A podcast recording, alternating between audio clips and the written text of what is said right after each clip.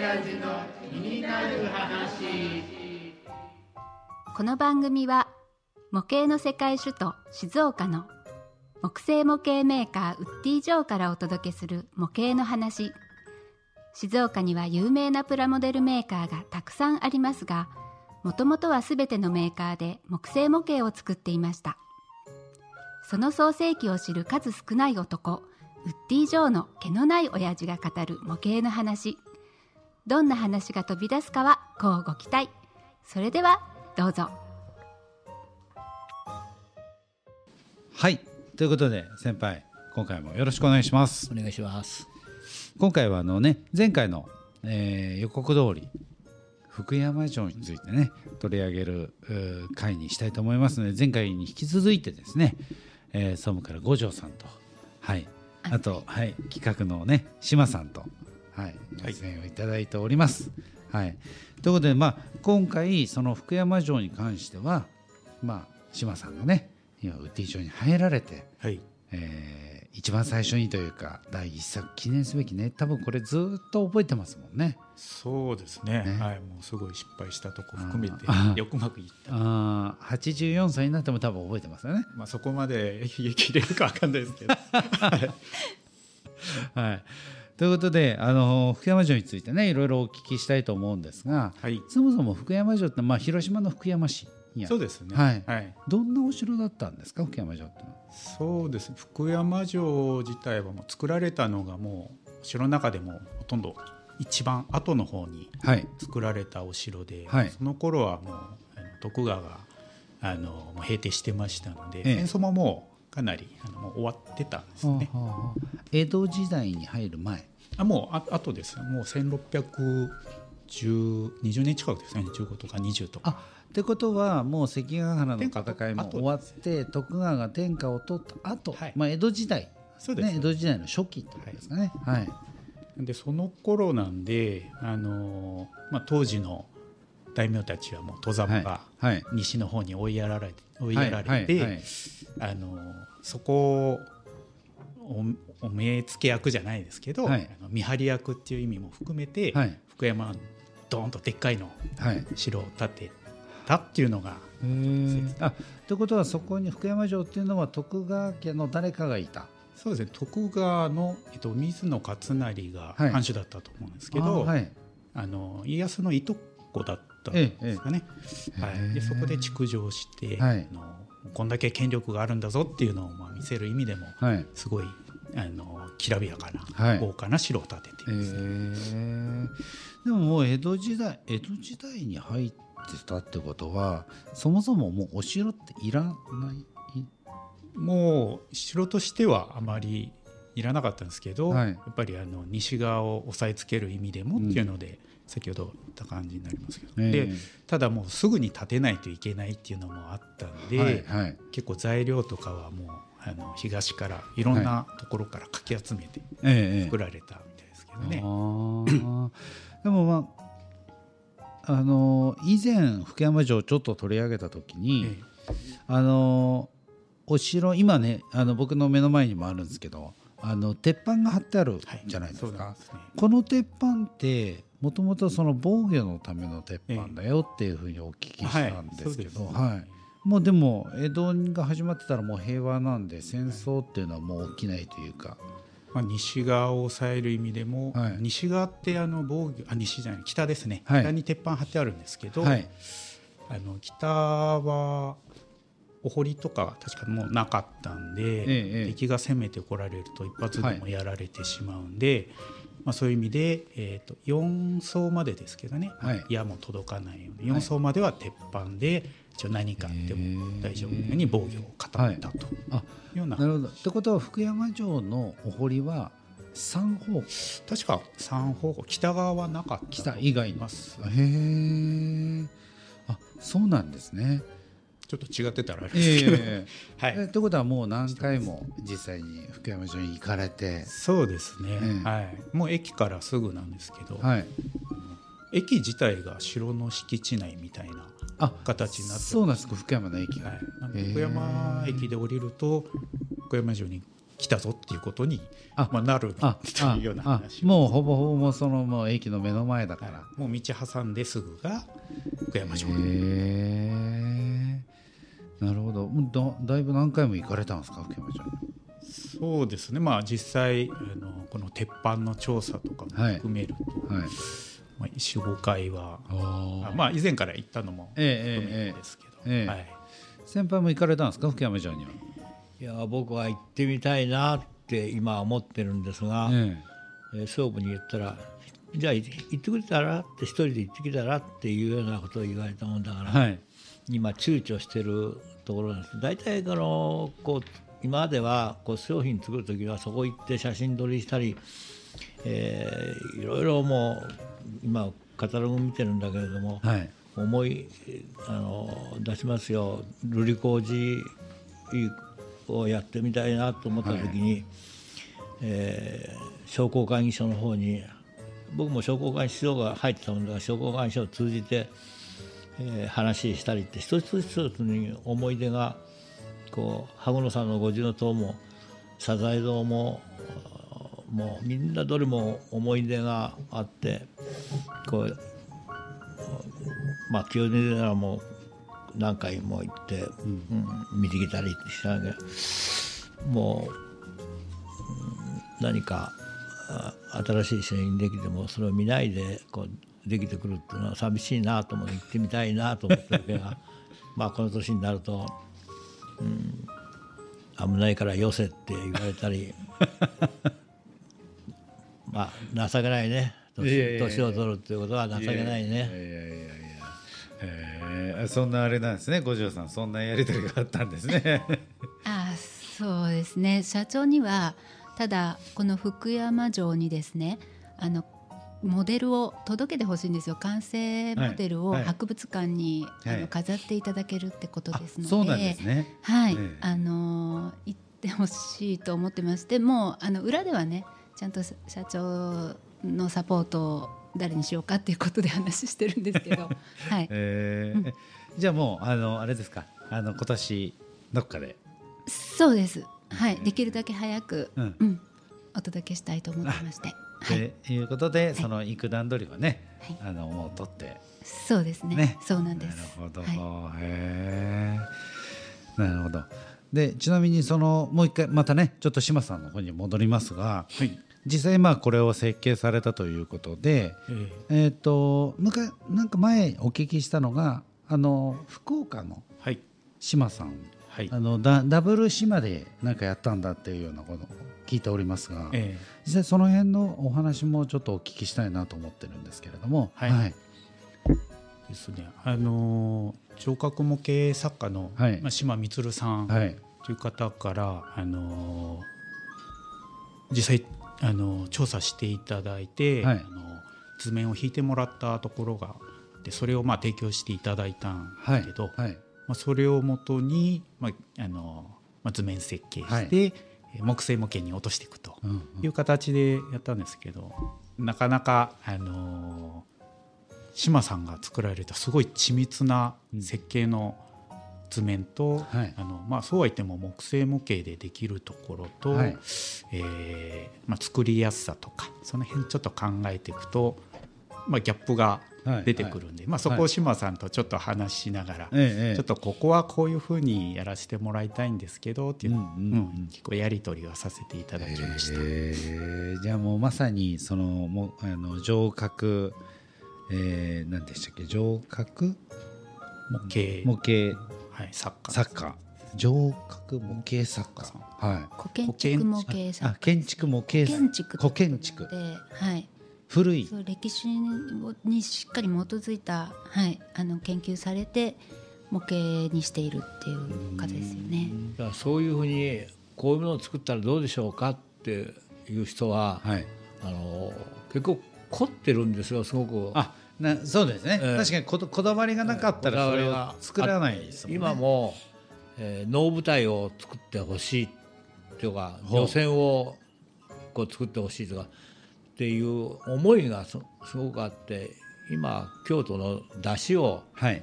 えー作ってほしいって京都の方からも来たりしてえもうあちこちからこういうものを作ってほしいああいうものを作ってほしいっていう要望があるだけれどもじゃあ能舞台を作った時にどの程度の人がこう作ってくるそこは僕はそういう能舞台のもうえー歌舞伎の舞台は見たことはあるけど能舞台のないから、うんどうしたらいいかなって漁船も何か作ってほしいって人はすごくこだわったことがあったもんだから、はい。まあそれも手につかないで、うんいるんだけれどもそういうとこは本当はありがたい話だけれどもどうして、うんやったらいいかなっていう。だから志麻さん充さんからも、えーあれは地方院の結局作ったのを塗装してくれてっていうお付き合いもあったもんですからあのこっちにも何回か来てくれてはい。そういう関係があってあんまり断っちゃいけないかなっていうことで じゃあこれにやってみようって言ったら、えー雨囲いをどうしてもこれやりたいんだって。でじゃあ今福山城を見に行った人が違うじゃないかってさっきちょっと、はい。はい。前回にもちょっと話になったんだけど違うんじゃないかうんいろいろな人があるからそういうのをやってみたいっていう人もあるしいや今のあのこれはねあのまあ昔もうずっと木製模型やってる時にははい。あのちょっとここ違うじゃないかっていうことをよく言われたんですよ。はい。模型だから仕方がないですよって、うん言っていたんだけれども、はい。それはレーザー加工機をやってうち以上はもう最初からレーザー加工機で、はい。ね、やその前はやっぱりあのよそに収めていた時もレーザー加工機でやるといいだけねって言ったら、はい。それは高くなっちゃうからうんっていうことで今まで通り刃物の加工だけでやってほしいっていうような、うんことがあってまあ模型だからし仕方がないよっていうことのなるべく今は現実に近いものをえやってる。それはだからお釣りの商品は、えー精密でってだから精密模型だっていうことでやってるけどあんまり今度は精密にすると難しくなってくるって、そこが、うん悩みのところでなんとかそれを、うんっていうわけであの島さんが一生懸命やってくれてるから期待してもう いるんです。ちなみにあの島さんどんなところを設計されていてどんなところが一番苦労されたところなんですか？そうですね。やっぱ福山城の特徴のやっぱ鉄板。はい。これをどう表現しようかなっていうのを最初悩みましてあのこれまでウッディ城の製品であの鉄板の壁とかもちろんなかったんで、はいはいまあ、当初は、まあ、黒で塗って鉄板表現しようかなとも思ってたんですけどまあ社長に相談したら鉄板実際貼ってみた方が雰囲気全然出るんじゃねえかエッチングパーツでやってみろっていうようなアドバイスいただきましてじゃあっていうことでやってみてでただ鉄板貼っただけだと、はい。あのつツンツルテなんで、はい。実際に行ってあの博物館で実物見てあの秒とかあのどんな寸法でやってるかっていうのを全部はい。買ってきて、はい。エッチング部品でかなりの精密さで表現するのが結構苦労しました。あ桑山さんよく見てくださいね、はい。だからその鉄板の部分。ーはい。表現を。あの模様がついてるってことですか？はい。もっと目を凝らしてみてくださいね 素晴らしいでしょ？この表現。あのなんでしょう？本物みたいなというか。はい、はい。うん、そう。これが本当にこの福山城のきっとの魅力なんで。そこが精密っっていうよく見てもらうと、はい。ざって見てるとよくそこまで分かんないけどよく見てみるとだから作ってる人は分かるんですよ。手に取って、はい作らない人はうんただこうして見るからああ手手そこなんですよ。はい。だから作った人はよく分かるんですよ、ええええ。いやあのっていうのはですね僕はあの本物の福山城を見たことがないので、何がねだからそうそう。何があ、うん。先輩行きますか？福山城。一緒に。福山さんあ本当に行きますか？見に。いいですか？あおの今ね。せ先輩後輩コンビで、ちょっとまだ言うのは早いかもしれないけど、ヨーロッパシリーズで今オランダの風車をやろうということで、はい。うん、それもうん風車もあの鉄でできてるもんだから、はいはい。それもそういう形でやったらどうかなって、うん、また今年いつ出来上がるか、うん、ねちょうど、えー始まったばっかりなんですがね、はい。まあ、言うのは早いちょっと早すぎちゃうかもしれないけれども。そう。でもきっとこれはうまくあの製品化できると思うので、はい、オランダの風車世界遺産の、はい。はい。風景を、うん、今手掛け始めてます。ということはあの先輩はオランダに行かなきゃいけないってことですか？ああのオランダもあフランスもイギリスももう行ってきてる。もう行ってきてあもう行ってみてるんですね、もう行ってきてるから、うん夢の中にも出てきますよ。うん。あのあんまりあれですね。あの福山城はすごい行きたがってますけどね。あの海外はちょっと遠いと思われてるのかね。ちょっとあのあまり。パスポートも切れちゃってるじゃないかなと思って。顔パスです。顔パス。はい。まああのねというあのいろんな冗談を聞きながらあの進めてきましたが実際に島さんあの、まあ、これがね第1作目ということで、はい。まあ、あの前回のところでもねあの社長から多大なる期待をかけられている中で、はい。あの今後はどんなものを作っていきたいとあのお考えですかね？そうですね。あのもちろん安くて作りやすくて、はい。えーそれで精密でって、はい。揃えばいいんですけど、はい。全部こう相反するところがはい。はい。ありますので、はい。えーまあ、その商品のターゲット層がはい精密さを求めてるのか、はい。作りやすさを求めてるのか、はい。ちょっとその辺をしっかりして、えースコープ決めて、はい。えー仕様を決めていければなと、うん。で一番はやっぱスピードかなとなるほど。思ってますので、えー今ねはい。かかり始めたのがあるんですよ。ちょっとそれ聞いて。えななななんですかなんですかな何をかかり始めてるんですか？ちょっと もうどんどん言って、ん。あのどんどんもうプレッシャーね。プレッシャープレッシャーかけて。え何を実際？まああの太宰府天満宮。お！へえ。ちょっと、まあ、か神棚っていう意味合いでちょっと、はい。精密模型とはちょっとこうジャンルをうん。変えた商品も、ええ。ちょっと今まだ企画中なんでへえ。太宰府は僕3回ぐらい行ったことああはい。だから福岡だから正月に帰った時。うんはい。帰里帰りを兼ねてね。うん帰るはい。またはい。研究してくる。ああなるほでこれどここで言っちゃうと、い。つできるの？はい。あの僕は覚えてますから言いますよ。はい。いつできるんですか？島さんはい。でもあの僕も太宰府はほらあそこ牛がいるじゃないですか。ええ。はい。ね。あの牛年なんですよ。あ。だからあのでも雰囲気がすごく好きで、ー僕はね、はい。あそこはあのにご合格祈願をはい。ね、えー入学する時に行ってお参りすると,、はい。ということであるから、はい。